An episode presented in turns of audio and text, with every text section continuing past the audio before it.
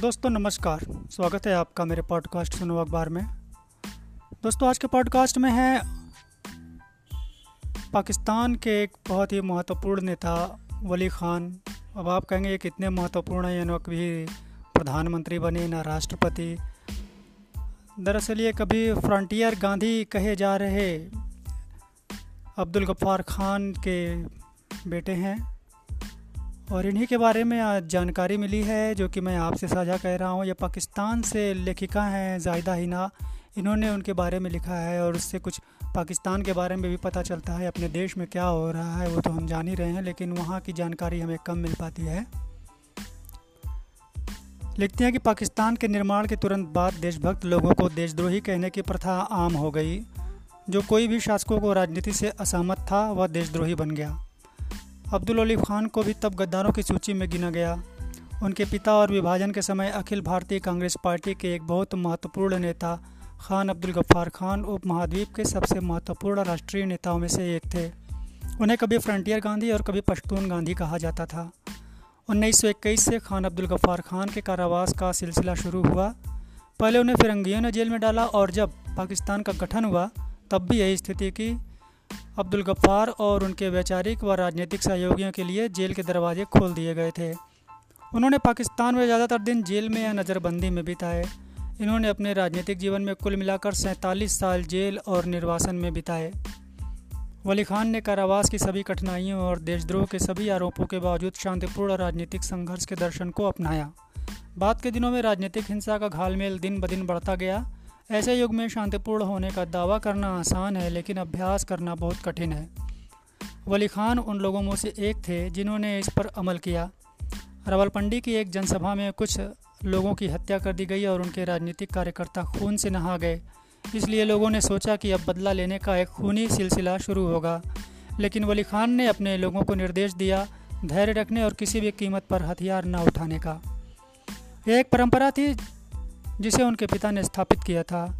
अगस्त उन्नीस सौ अड़तालीस में जब बांदा में, बांदावाना में आयोजित जनसभा के सैकड़ों प्रतिभागियों को गोलियों से छलनी कर दिया गया था, उस समय वली भी अपने पिता के मार्गदर्शन में इस जनसभा में मौजूद थे।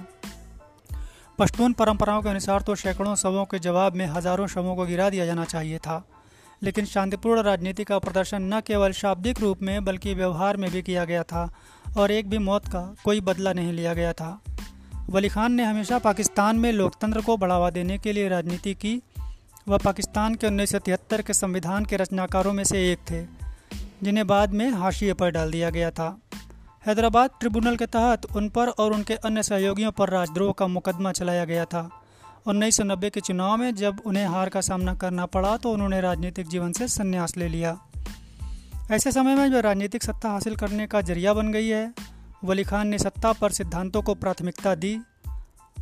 अब ऐसे लोग, ऐसे महान लोग अब कहाँ हैं? अब तो शायद नहीं हैं कहीं।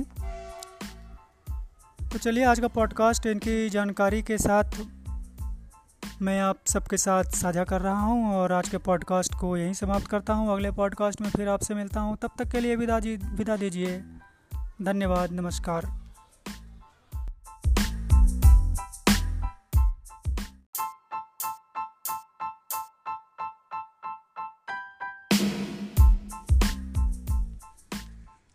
दोस्तों, नमस्कार। स्वागत है आपका एक बार से फिर मेरे पॉडकास्ट में।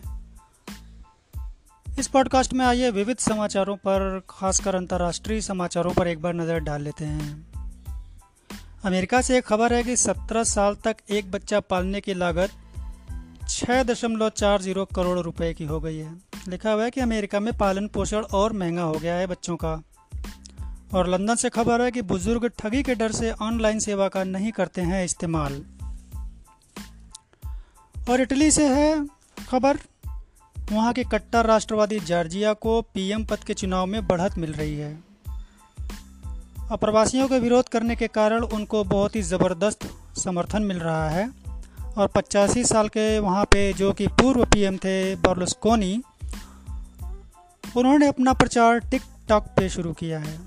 लिखा है, पूर्व पीएम पचासी साल के सिल्वियो बर्लुस्कोनी युवा वोटरों को लिभाने के लिए टिक टॉक में पोस्ट डाल रहे हैं।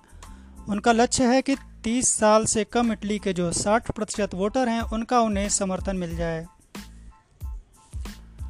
इटली में नए प्रधानमंत्री के लिए ऐतिहासिक चुनाव होने जा रहे हैं। इस बार राष्ट्रवाद का मुद्दा केंद्र में है।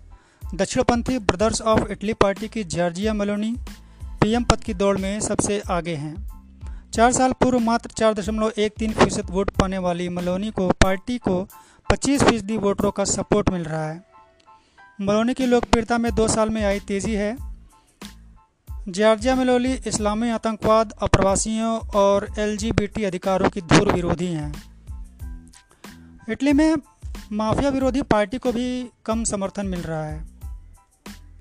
इटली के कुख्यात माफिया गिरोहों का विरोध करने वाली फाइव स्टार मूवमेंट पार्टी भी चुनाव मैदान में है, लेकिन इस बार इस पार्टी को कम समर्थन मिल रहा है।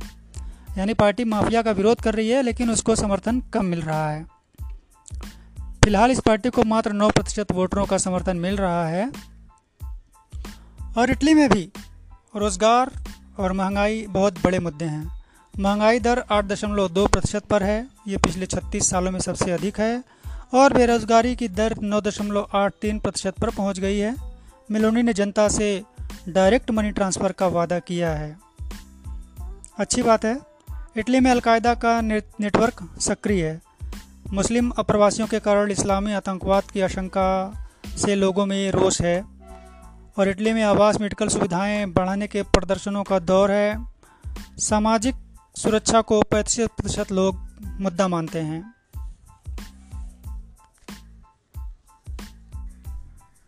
कल यानी सोमवार को भारतीय समयानुसार शाम साढ़े पाँच बजे ब्रिटिश प्रधानमंत्री का ऐलान हो जाएगा।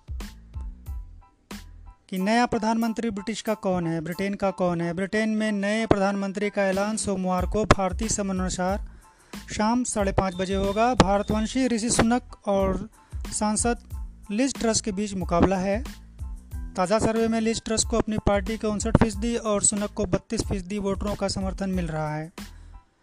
भारत की नज़र नए ब्रिटिश पीएम के साथ दीपावली से पहले दोनों देशों के बीच फ्री ट्रेड एग्रीमेंट लागू कराना है। तो इस छोटे से एपिसोड में ये कुछ विविध समाचार हैं। अगले एपिसोड में आपसे फिर मिलता हूँ, तब तक के लिए विदा दीजिए, नमस्कार।